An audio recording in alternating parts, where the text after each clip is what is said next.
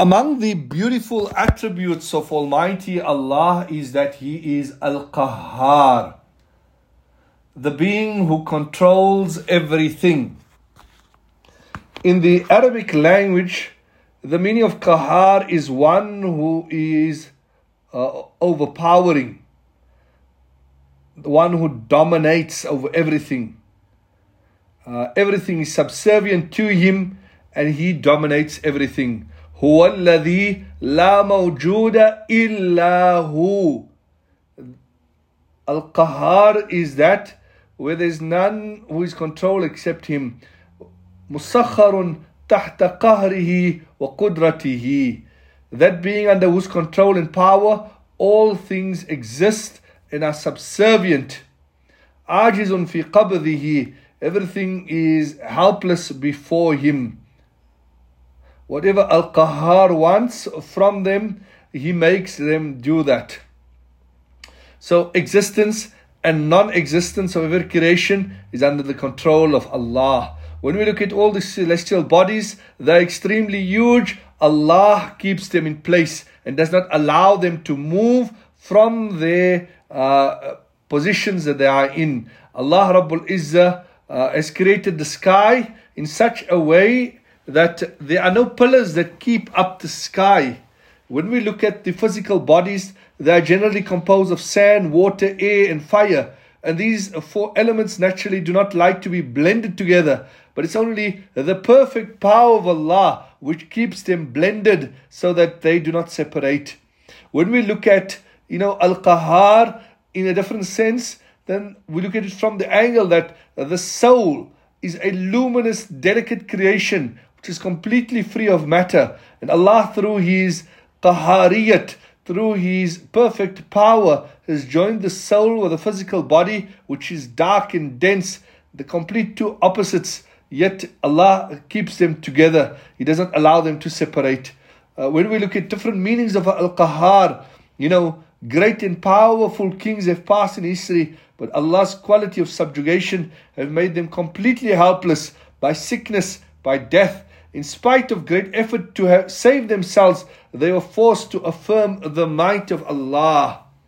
Man's intellect is always attempting to investigate all matters. However, it's completely helpless when trying to understand the reality of Allah's being. And this also establishes the great quality of the subjugation and invincibility of Allah.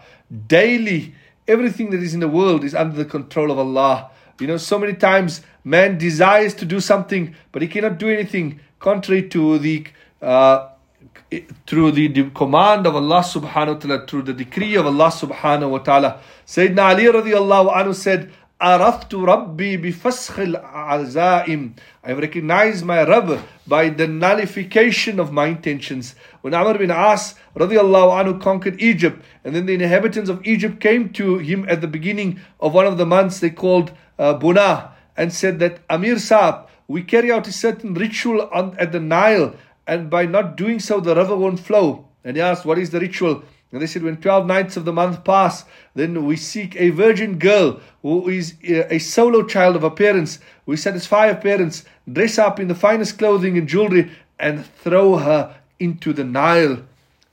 Amir al Mu'mineen, or Amir Saab of the army, Sayyidina Amr radiallahu said, This action cannot occur in Islam because Islam brings to an end all past incorrect practices. The inhabitants of Egypt waited for three months. Buna, Abib, and Masri. Gradually, the water of the Nile came to a standstill. And seeing this, the people intended to leave Egypt and reside elsewhere. When Amr radiallahu saw this, he wrote to Amir al Mu'mineen, Sayyidina Umar bin Khattab, and Umar radiallahu replied, You have acted correctly. Islam brings to an end all former incorrect customs. And he said, I'm sending you a letter. When you receive any letter, throw it into the river. And when the letter reached Amir uh, Sayyidina Amr radiallahu anhu, he opened it and it contained the sentence, فإن كنت تجري من قبلك فلا تجري وإن كنت الواحد القهار يجريك فنسأل الله الواحد القهار أن يجريك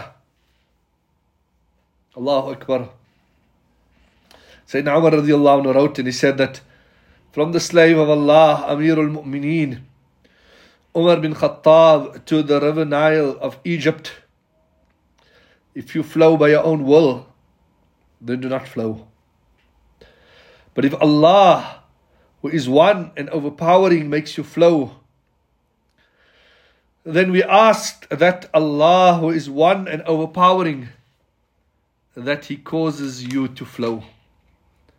Sayyidina Amr radiallahu anhu threw this paper into the Nile one day before the day of celebration. And on the other side, the people of Egypt had simply completed preparation to migrate.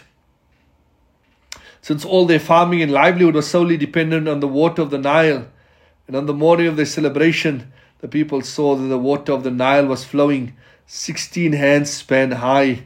And in this way, Almighty Allah ended this evil custom of the people of Egypt. And from that day till today, the Nile continues to flow. And this is contained in Al Bidayah wa Nihaya. So from here we learn that whatever has whoever has conviction in one Allah who has no partner, in Allah being invincible and overpowering, and he invites all people of the world towards him, then Allah Rabbul Izzah makes the creation such as the rivers subservient to him.